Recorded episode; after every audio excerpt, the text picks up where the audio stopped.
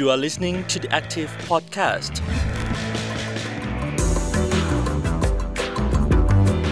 สวัสดีคุณผู้ฟังค่ะ ยินดีต้อนรับเข้าสู่ช่วงเวลาของ The Active Podcast ค่ะ วันนี้ดิฉันอรุชิตา อุตมะโพคินค่ะ สวัสดีครับ ผมรัฐวิทย์ประชานนท์ครับค่ะ เราสองคนก็มารับหน้าที่ชวนกันสนทนาแล้วก็พูดคุยในซีรีส์ที่เราทำกันมาอย่างต่อเนื่องนะคะ ก็คือเรื่องของการ ขัดแย้งไม่รุนแรงค่ะ ซึ่งเราได้หยิบหัวข้อชายแดนใต้สู่เส้นทางสันติภาพมาพูดคุยกันเอ่อวันนี้ก็โอกาสดีนะครับที่เราได้มีคืออาจารย์ฮาราชินทาโร่นะครับผมมาค่ะร่วมพูดคุยกับเราในในประเด็นเรื่อง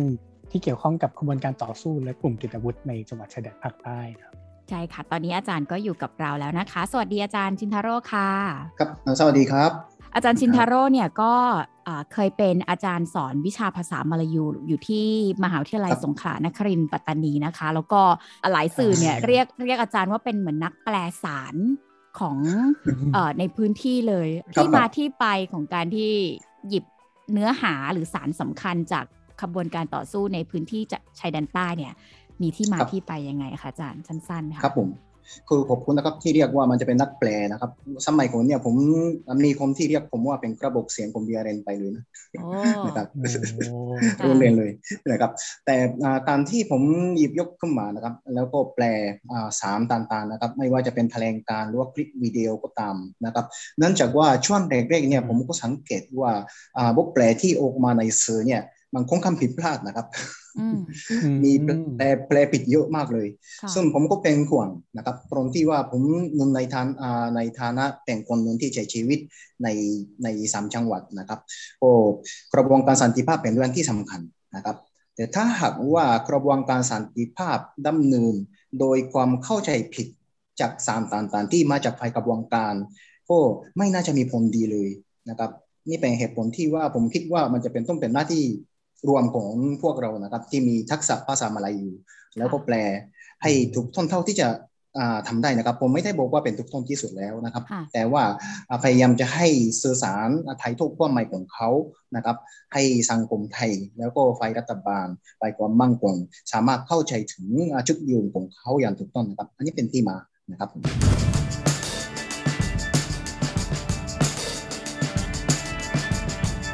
เวลาเราครับพูดเรื่องกลุ่มขบวนการต่อสู้ทางการเมือครังบในชายแดนใต้เนี่ยมันอาจจะครับมีผมมิติที่มากกว่าแค่การใช้อาวุธ มันมีทั้งใช่มิติเรื่องของการเอ่อในแง่ของการเรียกร้องสิทธิ์ในการปกครอง เรื่องสิทธิมใช่นุครัษบยชน หรือว่าเรื่องการครับปกครองตนเอง อาจารย์ครับพอจะ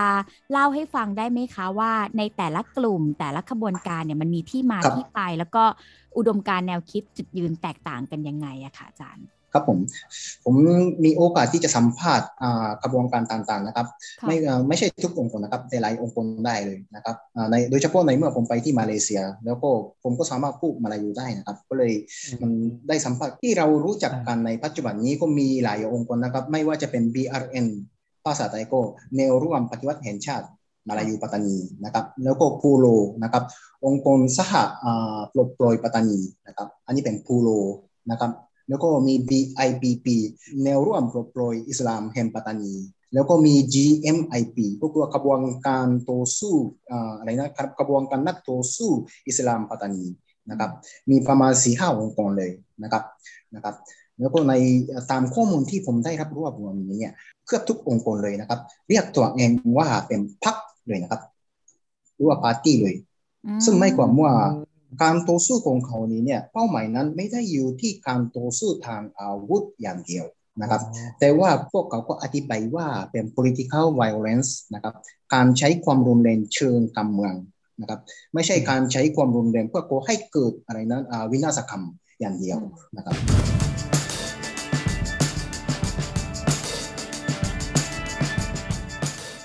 แต่ละกลุ่มย่อยๆอะครับครับ ที่เป็นกลุ่มหลักๆ เขามีอุดมการณ์อย่างไร เขามีจุดยืนอย่างไรบ้าง มันเป็นความครับแตผกมต่างกันบ้างไหมได้ครับ ในพื้นที่มีองค์กรที่มีสมาชิกอย่างชัดเจนนั้นก็คือว่ามี BRN มันชัดเจนแล้วนะครับ แล้วก็พูโลพูโลตอนนี้มันจะมียังมีสองปีกนะครับ ปีกหนึ่งก็คือว่าพูโลเฉยๆนะครับ ซึ่งเป็นการรวมตัวของสองปีกนะครับสองปีกนั้นก็รวมตัวกันแล้ว ตอนนี้ใช้ชื่อเป็นพูโลเลย โดยมีคุณกัสตุรีมาโกตา ซึ่งบางครั้งก็ในสื่อใช่ไหมครับท่านเป็นประธานแล้วนะครับ แต่ปฏิเสธไม่ได้ว่าในพื้นที่นี้นะครับอาองค์กรที่มีอำนาจมากที่สุด แล้วก็มีความสามารถทางการทหารมากที่สุดก็น่าจะเป็น BRN นะครับแล้วก็นอกเหนือจากนี้ก็ยังมี BIPP BIPP เนี่ยมันจะเป็นค่อนข้างจะเป็นนักอ่ากลุ่มอีลิทนะครับแล้วก็เป็นพัญญาชน หรือไม่ก็อ่าคนระดับชั้นสูงนะครับใน BIPP ผมเมื่อผมสัมภาษณ์กับตัวแทนของ BIPP หลายท่านนะครับทุกท่านก็ยืนยันว่า BIPP ไม่มีกองกำลัง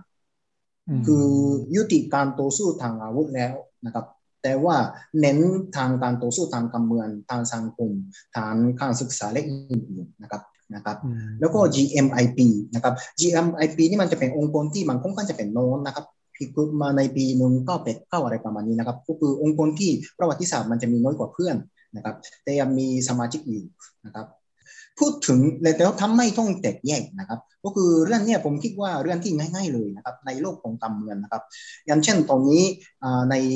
เวทีการเมืองของประเทศไทยก็มีฝ่ายค้านกับฝ่ายอ่าฝ่ายรัฐบาลใช่ไหมครับค่ะแต่ว่ายังมีพรรคทางตางใช่ไหมครับค่ะครับซึ่งไม่ก่อนว่าอ่าแต่ละพรรคเนี่ย มันก็เหมือนกับพรรคการเมืองเลยนะครับอ่าก็เลยมีอืมอ่าการรวมตัวกัน แต่ว่าอุดมการณ์ของเขาเนี่ยเหมือนกันเลยนะครับอย่างเช่นฝ่ายค้านก็มีอุดมการณ์นะครับค่ะทำประชาธิปไตยนะครับ แล้วก็อ่าฝ่ายรัฐบาลก็มีอุดมการณ์นะครับ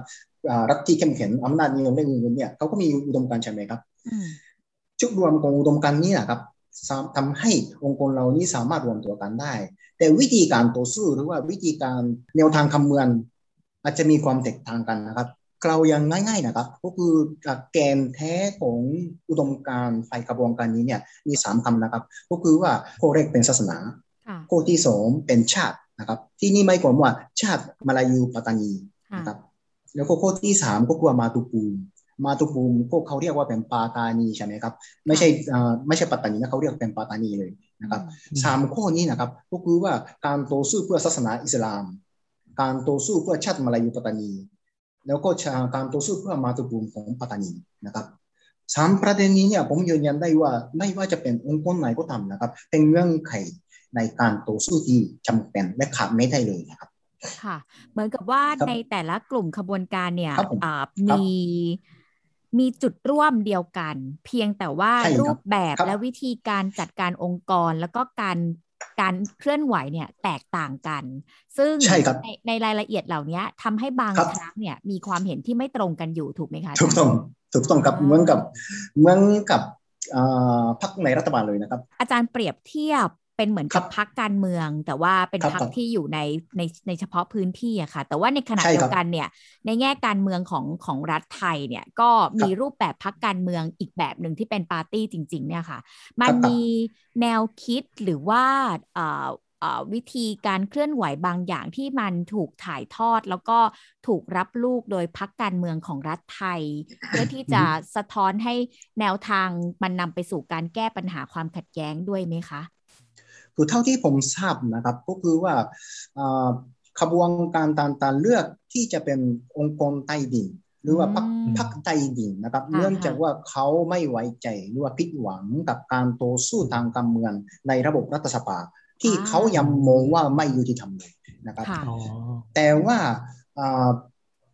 เขาก็ไม่แบบที่ว่าไม่ถึงจะทำลายนักการเมืองหรือพรรคการเมืองนะครับอืมเหมือนกับว่าต่างคนต่างต่อสู้นะครับ เพื่อที่อ่าเพื่อผลประโยชน์อ่าเพื่อประโยชน์รวมส่วนร่วมของสังคมของเราค่ะนะครับคุณจะต่อสู้อย่างไรก็แล้วแต่ อย่างเช่นสมัยก่อนในในในครั้งนี้นะครับก่อนที่จะมีการเลือกท่านสสนะครับ BRN BRN ก็ประกาศชัดเจนเลยนะครับอืมว่า BRN ไม่สนับสนุนพรรคการเมืองใด ๆอ๋ออืมค่ะครับค่ะค่ะหลังจากนั้นก็ผมก็ไปสัมภาษณ์แกนนำใน BRN นะครับ ผมถามว่าข้อหมายคืออะไร ก็คือว่าในฐานะเป็นองค์กร BRN จะไม่สนับสนุนใครเลยนะ ค่ะอืมในไม่สนับสนุนพรรคการเมืองใด ๆ เลย แต่หากว่าสมาชิก BRN จะสนับสนุนนักการเมืองคนใดคนหนึ่งหรือว่าพรรคการเมืองพรรคใดพรรคหนึ่ง ก็แล้วแต่เขาอืมเหมือนกับช่างมั่นนะครับ ก็คือแล้วแต่เขาอะมันสิทธิของเขาคือเราก็ไม่ปฏิเสธนะครับค่ะแต่อย่าคาดหวังว่า BRN จะให้การให้ให้การสนับสนุนในฐานะเป็นองค์กรนะครับ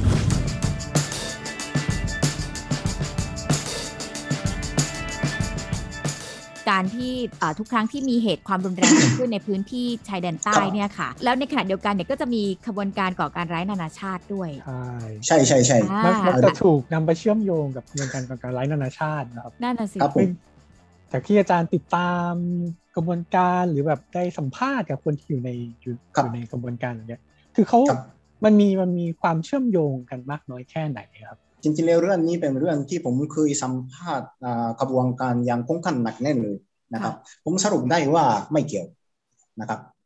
และไม่เกี่ยวเพราะอะไรนะครับอืมก็มีสาเหตุหลายอย่างนะครับหนึ่งก็คือว่าขบวนการนะครับ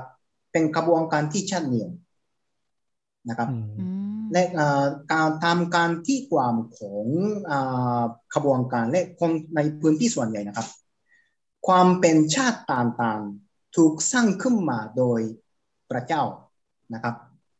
ก็เลยอัตลักษณ์ของชาติเนี่ยเป็นคงขวัญที่เราได้รับจากอ่าผู้เป็นพระผู้เป็นเจ้านะครับ แต่ว่าแนวคิดของพวกอ่ากลุ่มก่อการร้ายนานาชาติเนี่ยมีอุดมการณ์ที่แตกต่างกัน ตรงที่ว่าพวกเขาพยายามจะจัดตั้งรัฐอิสลามทั่วโลกอือืมมนะครับตรงนี้เขาทำคือคนในกระบวนการนะครับบางทีก็อธิบายว่ามันเป็นบ้าแล้วอะอืม นะครับหรือหรือไม่ก็เขามีอ่าผู้ให้ข้อมูลหลายท่านนะครับ บอกว่าผมไม่คิดว่าไอซิสหรือว่าอ่า JI เป็นอิสลามเลย เขาลุยไปแล้วนะครับ ก็เลยอืมทางด้านอุดมการณ์นี้เนี่ยไม่เข้ากันเลยนะครับ และผมเคย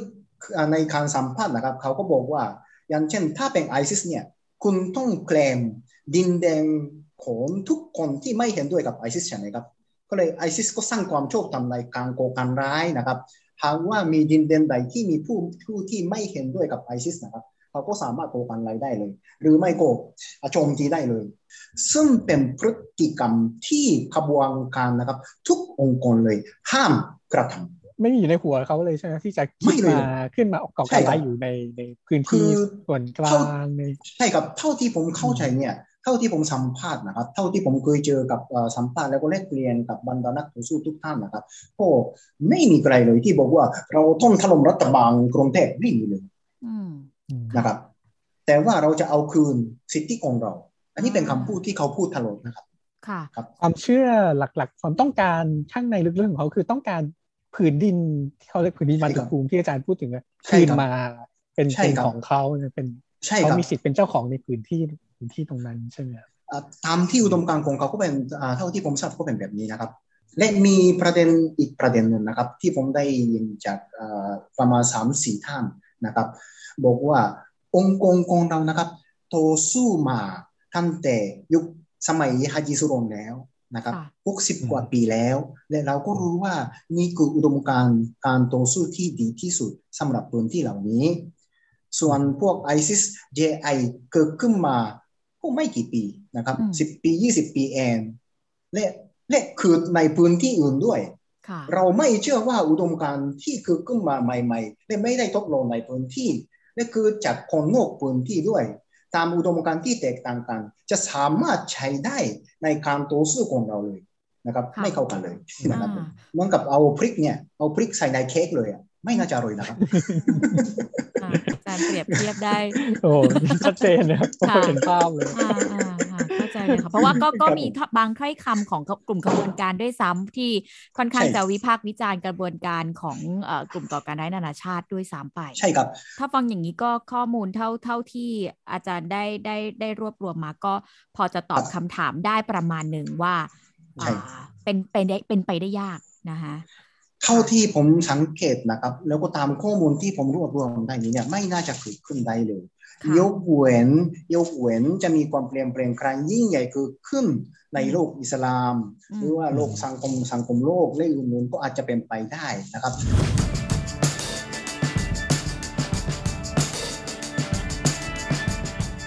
ในเรื่องของกระบวนการพูดคุยสันติภาพ เพื่อที่จะได้นำไปสู่เส้นทางการสร้างครับสันติภาพที่จะเกิดขึ้นได้จริงหลังจากการทบทวนเอ่อที่ครับมาที่ไปของกลุ่มขบวนการแล้วว่าค่ะเอ่อครับแน่นอนว่าในส่วนของรัฐไทยเนี่ยก็มีครับเงื่อนไขบางอย่างที่ไม่สามารถที่จะยอมได้ ส่วนใช่ของกลุ่มขบวนการเนี่ยก็มีอุดมการณ์บางอย่างที่เขายืนยันแล้วก็หนักแน่น ไอ้เงื่อนไขสองฝากแบบเนี้ยค่ะ มันครับเป็นอุปสรรคหรือว่าพอจะมีอะไรที่ น่าจะมีความคืบหน้าในแง่กระบวนการพูดคุยสันติภาพได้บ้างในอนาคตคะอาจารย์ ครับผมโดยส่วนตัวนะครับผมไม่เคยมกหวังหรือว่าสิ้นหวังกับกระบวนการสันติภาพเลย เมื่อสมปันปี 2013 หรือว่าปี 56 ใช่ไหมครับก็มีการพูดคุยสันติสันติภาพยังเป็นทางการเป็นครั้งแรกระหว่างรัฐบาลไทยกับอะไรนะ ผู้เห็นต่างนะครับ แล้วก็ช่วงนั้นก็เป็นการเจรจาหรือว่าการพูดคุยระหว่างรัฐบาลไทยกับ BRN นะครับ อันนี้เป็นองค์กรนะครับ แต่ว่าการพูดคุยเนี่ยอย่างดังเช่นทุกทุกท่านน่าจะรู้ทราบหมายแล้วใช่ไหมครับ ก็คือการพูดคุยนั้นก็ไม่ได้ประสบความสำเร็จเท่าที่ควรนะครับ แล้วก็ในสุดท้ายก็เหมือนกับว่าถูกชะงักนะครับแต่ว่าหลังจากมีการรัฐประหาร แล้วก็รัฐบาลของรัฐบาลท่านประยุทธ์ก็ ตั้งขึ้นมานะครับ และดำเนินการพูดคุยนะครับ แล้วก็ทางก็ไปเยี่ยมมาเลเซีย แล้วก็ขอนายกรัฐมนตรีในสมัยนั้น ก็คือว่าท่านนาจิบราซักนะครับท่านประยุทธ์ก็ขอความร่วมมือจากนายกมาเลเซียอีกครั้งหนึ่งแล้วก็ให้เป็นผู้อำนวยความสะดวกอีกครั้งนะครับ แต่ว่ามีเงื่อนไขที่ว่าไปกระบวนการจำเป็นต้องรวมตัวกันนะครับ และตามข้อเรียกเหล่านี้นะครับทำอะไรนะเงื่อนไขนี้นะครับ ไปมาเลเซียก็พยายามจะรวบรวมกระบวนการต่างๆเพื่อที่จะสร้างองค์กรร่ม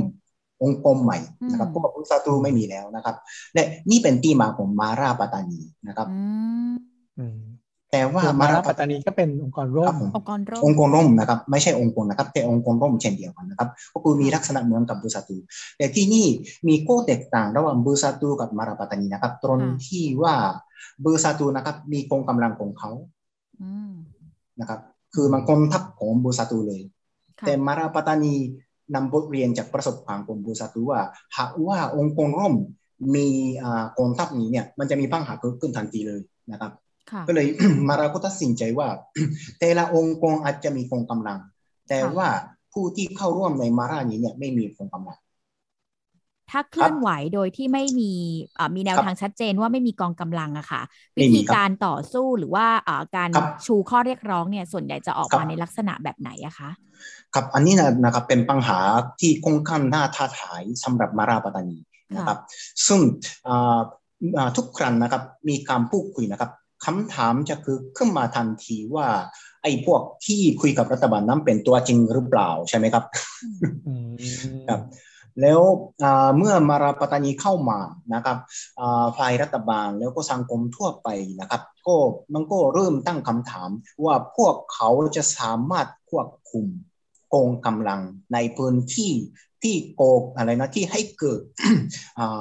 เหตุการณ์ความไม่สงบได้มากน้อยแค่ไหนนะครับ และในตรงเนี้ยมันก็ไม่มีคำตอบเลยนะครับ ว่าเขาจะควบคุมได้มากน้อยแค่ไหนนะครับ และนี่เป็นข้อจำกัดที่สำคัญมากนะครับสำหรับมาราปตานีและรัฐบาลไทยที่จะคืบหน้าในการพูดคุยนะครับ เพราะว่ายังไม่มีความไว้วันใจซึ่งกันและกันนะครับ โดยเฉพาะรัฐบาลไทยก็ระแวงว่ามาราปตานีคนจะควบคุมกองกำลังในพื้นที่ไม่ได้เลยนะครับ แล้วมาราปตานีก็ในช่วงนั้นก็ยังไม่สามารถแสดงถึงสักยภาพที่จะควบคุมกองกำลังในพื้นที่นะครับ และนี่ก็ในสุดท้ายนะครับผมคิดว่าประเด็นนี้เป็นประเด็นสำคัญที่นำไปสู่การชะงักครั้งที่สองของการพูดคุยระหว่างรัฐบาลไทยกับผู้เห็นต่างนะครับ และผมเคยเจอกับเบียเรนนะครับ ผู้นำกรมเบียเรนปีกำเมืองท่านหนึ่ง เคยบอกว่าเราไม่คาดหวังความชัยชนะทางการทหารกับรัฐไทยเพราะว่าเรามีคนน้อยกว่างบประมาณน้อยกว่า อาวุธน้อยกว่าและอื่นๆนะครับ แต่เราเป้าหมายของการใช้ความรุนแรงก็คือว่าผลักดันให้รัฐบาลไทยยอมที่จะเจรจาและโตรงกับพวกเรานะครับ ก็เลยเขาใช้อาวุธหรือว่าเขามีกองกำลังจริงนะครับ แต่ไม่ได้เพื่อที่จะจัดตั้งรัฐอิสลามโดยใช้กำลังอาวุธนะครับเขาก็รู้เลยว่าเขาจะไม่ชนะ แต่เขาก็ยอมรับว่าไม่แพ้นะครับคืออันนี้มันจะเป็นการต่อสู้ที่มันโปหาสิ้นสุดยากนะครับ แต่ว่าเมื่อเราเปรียบเทียบการใช้คำศัพท์ของฝ่ายกระบวนการก่อนกระบวนการพูดคุยกับหลังกระบวนการพูดคุยครับ มีความเปลี่ยนแปลงที่ชัดเจนเลยนะครับ ก็คือว่าก่อนหน้านี้นะครับ เขาใช้คำว่ามุรเดคาอย่างเดียวอ๋อค่ะอ๋อการต่อสู้ต้องนำไปสู่เอกราช เอกราช เอกราช เอกราช ใช่ครับ แต่ว่าหลังจากเริ่มกระบวนการพูดคุยนะครับ มีคำศัพท์ใหม่ จริงๆแล้วไม่ใหม่นะครับ อันนี้มันจะเป็นคำศัพท์ที่เขามาใช้มานานแล้วนะครับ ก็คือว่าสิทธิความเป็นเจ้าของหรือว่าคำว่าสิทธิอือืมมภาษาอังกฤษก็ใช้คำว่า sovereignty นะครับอาจจะเป็นอธิปไตยก็ได้อ๋อซึ่งในตรงนี้นะครับก็คือว่า ฝ่ายขบวนการก็ยอมที่จะเจรจาเรื่องไขบางอย่างนอกเหนือจากแยกตัวเป็นรัฐอิสระเลยนะนะครับอืมผมคิดว่าในตรงเนี้ยมันจะมีพื้นที่ที่จะคุยกันได้อยู่ แก้ด้วยวิธีทางการเมืองเนี่ย แล้วอ่าไอแต่ว่าวิธีทางการเมืองเนี่ยมันก็ยังมีบางอย่างที่ที่รัฐไทยก็ อาจจะยังติดขัดอยู่อ่าว่าภาคใต้ใช่ใช่ใช่ใช่ใช่ทีเนี้ยใช่ไอไอการที่เพิ่มขึ้นของคำหลังอย่างที่อาจารย์ว่าเนี่ยค่ะ มันครับมันมันมีประโยชน์ในแง่ของการเอ่อทบทวนหรือว่าพิจารณาข้อเรียกร้องของรัฐไทยยังไงบ้างในมุมของอาจารย์นะคะ คือในตรงนี้นะครับก็คือเราก็ปฏิเสธไม่ได้ว่าเอ่อมีความแตกต่างระหว่างรัฐบาลทหารกับรัฐบาลพลเมืองอ่านะครับอืมคือรัฐบาลพลเมืองนี้เนี่ยมันจะมีความยืดหยุ่นมากกว่ามากกว่ารัฐบาลทหารนะครับ แล้วก็อยู่ที่ว่าระดับของอำนาจนิยม แล้วก็ระดับของ centralization หรือว่าการรวมอำนาจนะครับก็เลยในตรงนี้ตราบใดที่อ่ารัฐบาลไทยมีนโยบายที่มันต่อต้านการกระจายอำนาจหรือว่าการยอมรับความหลากหลายนี้เนี่ยอ่าแน่นอนว่าอ่ากระบวนการสันติภาพในจังหวัดชายแดนภาคใต้ก็คงจะเกิดยากเอ่อยากที่จะเกิดขึ้นนะครับอืมแต่ว่าในธรรมดาของโลกการเมืองใช่ไหมครับ ทุกอย่างสามารถเกิดขึ้นได้นะครับ เราก็ไม่ทราบว่าปีหน้าส่วนปีกันหน้าใครเป็นนายกใช่ไหมครับ อาจจะเป็นท่านประยุทธ์ก็ได้อาจจะเป็นฟงหนึ่งก็ได้นะครับแต่ถ้าหากว่าความเปลี่ยนแปลงในตรงนี้สามารถเกิดขึ้นได้ ผมว่ายังสามารถแก้ไขได้อยู่แล้วก็ต้องแก้ไขด้วยนะครับ เพราะว่ามันก็เราในคนในพื้นที่มันเสียชีวิตไปหลายพันคนแล้วนะครับ ผมคิดว่าพอแล้วมั้งนอกเหนือจากนี้ถึงแม้ว่าอยู่ในรัฐบาลชุดปัจจุบันก็แล้วแต่นะครับ อยากให้รัฐบาลพิจารณาเรื่องบางอย่างนะครับ อย่างเช่น การใช้ภาษามาลายูในระบบราชการ พร้อมกับภาษาไทยจะผิดรัฐธรรมนูญไหม ผมถามกับบรรดาผู้เชี่ยวชาญกฎหมายทางไหนนะครับ ไม่มีสักคนเลยที่บอกว่าโอ้ไม่มีไม่ผิดกฎหมายอืมนะครับ คืออย่างเช่น ในประเทศสิงคโปร์ใช่ไหมครับคือทราบไหมครับประเทศสิงคโปร์ภาษาประจำชาติเป็นภาษามาลายูนะอือืมมแต่ working language ภาษาที่ใช้ในการทำงานนะครับ เป็นภาษาอังกฤษอังกฤษใช่ไหมครับครับ อันนี้ก็มันทำได้นะครับ ก็เลยอ่าฝ่ายสิ่งที่ฝ่ายกระบวนการเรียกร้องเกี่ยวกับทำภาษานั้นก็คือว่า แต่ค่ะเป็นไปได้ไหมว่าใช้ภาษามาลายูเป็น working language ในพื้นที่ที่กฎหมายไหมรัฐบาลจะรับได้ไหมนะครับอืมคือถ้าหากว่าเราจะแก้ไขปัญหาเหล่านี้ทีละนิดทีละนิดนะครับ ผมคิดค่ะว่าจะสามารถบรรลุในข้อตกลงครบใหญ่ได้เลย แต่ว่ารัฐบาลก็ต้องพิจารณานะครับ อย่าเพิ่งปฏิเสธทุกอย่างเลยนะ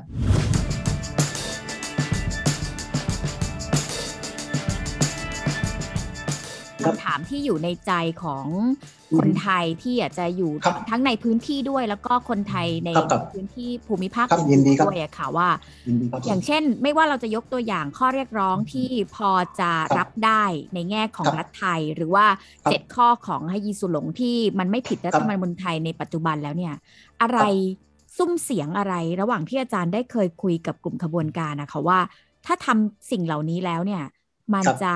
รับรองว่าจะไม่เกิดความรุนแรงในพื้นที่ชายแดนใต้อีก อาจารย์พอคืมอองเห็นสัญญาณอะไรบ้างคะ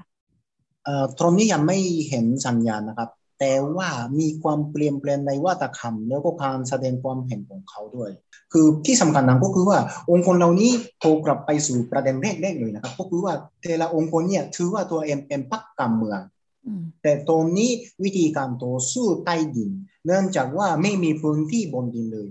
คนที่พูดถึงแบ่งแยกดินแดงคนที่พูดถึงเอกราชอาจจะโดนจับเลยใช่ไหมครับค่ะอาจจะเป็นอืมอาจจะเป็นอะไรนะเป้าหมายของความเป็นเลยและอื่นๆนะครับ ก็เลยเขาก็เลือกที่จะอยู่ใต้ดิน แต่ว่าพวกเขาก็พร้อมที่จะออกมาบนดิน และทำหน้าที่เป็นพรรคการเมืองเต็มรูปแบบหากอืมมีพื้นที่ในการต่อสู้นะครับ อ๋ออันนี้ผมขอฝากไว้นะครับ คือค่ะผมไม่ได้อันนี้ไม่เหมือนกับอ่าไอซิสหรือว่าค่ะไม่เหมือนกับ JI นะครับ พวกนี้ไม่ต้องเจรจาแล้วนะครับอืมเพราะว่ามันไม่อยากเจรจาด้วยนะครับอ่าค่ะแต่ภายกระบวนการพร้อมที่จะเจรจานะครับ และอันนี้ก็เอ่อเรื่องนี้ก็ผมก็เน้นว่าขึ้นอยู่กับความพร้อมของรัฐบาลไทย รัฐไทยไทยรัฐไทยนะครับค่ะที่จะยมที่จะเปิดพื้นที่ให้กับพวกเขามากน้อยแค่ไหนนะครับ และค่ะผมก็ขอเรียกร้องว่า อย่านึกถึงการเสียหน้านะครับอืมแต่ขอให้นึกถึงการเสียชีวิตของประชาชนในพื้นที่นะครับค่ะอืมก็ค่อนข้างจะครบถ้วนนะคะ ในการคุยกับอาจารย์ชินทาโร่นะคะพี่โม ครับผมมีคือจริง ๆ หลายเรื่องเนี่ยเป็นความท้าทายที่คิดว่าอย่างไรก็ตามต้องต้องใช้ความพยายามมากทุกฝ่าย แล้วก็ใช้เวลาด้วย แต่ว่าที่สำคัญก็คือเวลาที่เราหยิบยกเนี่ยค่ะแม้กระทั่งหัวข้อหรือว่ารายละเอียดของกลุ่มขบวนการต่างๆ ออกมาพูดครับแล้วก็ให้ข้อมูลกับคุณผู้ฟังในวันนี้ก็เข้าใจว่าก็จะช่วยทำความเข้าใจเกี่ยวกับกลุ่มต่อสู้ทางการเมืองมากขึ้นว่าใช่มีหลายระดับ มีความสัมพันธ์หลายแบบ แล้วก็มีข้อเรียกร้องที่ เออเวลาเราฟังเนี่ย ถ้าหากเป็นกลุ่มอื่น ๆ พูดเนี่ยเราอาจจะฟังได้ก็ได้ แต่ว่าครับพอมันเกิดขึ้นในพื้นที่ที่มันมีประวัติศาสตร์ ความขัดแย้งมายาวนานเนี่ยมันก็ครับเซนซิทีฟมากกว่าเป็นเป็นใช่ธรรมดานะครัคะบแต่ว่าอย่างไรก็ตามแต่ค่ะ กระบวนการพูดคุยสันติภาพเนี่ยอาชอบคำหนึ่งที่อาจารย์ชินทาโร่เน้นนะคะ ก็คือว่าอ่าไม่มีประโยชน์ที่จะยุติ กระบวนการเหล่านี้ อย่างไรใช่เสียการพูดคุยกันก็ดีกว่าดีกว่าทำให้ใช่ครับปัญหาทุกอย่างมันอยู่ใต้พรม แล้วก็ใช่ครับรักษาความรุนแรงแบบนี้ไปเนี่ยไม่เกิดประโยชน์ใด ๆ กับครับกับทุกฝ่ายนะคะใช่แล้วก็อย่างที่อาจารย์เอ่อเชนโนโรพูดถึงมันหลังจากกระบวนการพูดคุยเราก็เห็นสัญญาณบางอย่างการเปลี่ยนแปลงครับของของกลุ่มกระบวนการนะครับว่าใช่ว่าเขาเขาก็พร้อมที่จะที่จะครับพูดคุยด้วยพร้อมที่จะใช่ครับ พร้อมที่จะสร้างการเปลี่ยนแปลงทางการเมืองมากกว่าเนาะใช่ครับดีกว่าค่ะดีกว่าการใช้อาวุธใช้ความรุนแรงครับผมใช่ครับ คือการอันนี้ผมสัมภาษณ์กับอ่าฝ่ายกระบวนการที่เข้าร่วมการเจรจานะครับอ่าทุกท่านก็อธิบายว่า การเจรจาเนี่ยเป็นการต่อสู้รูปแบบหนึ่งค่ะนะครับ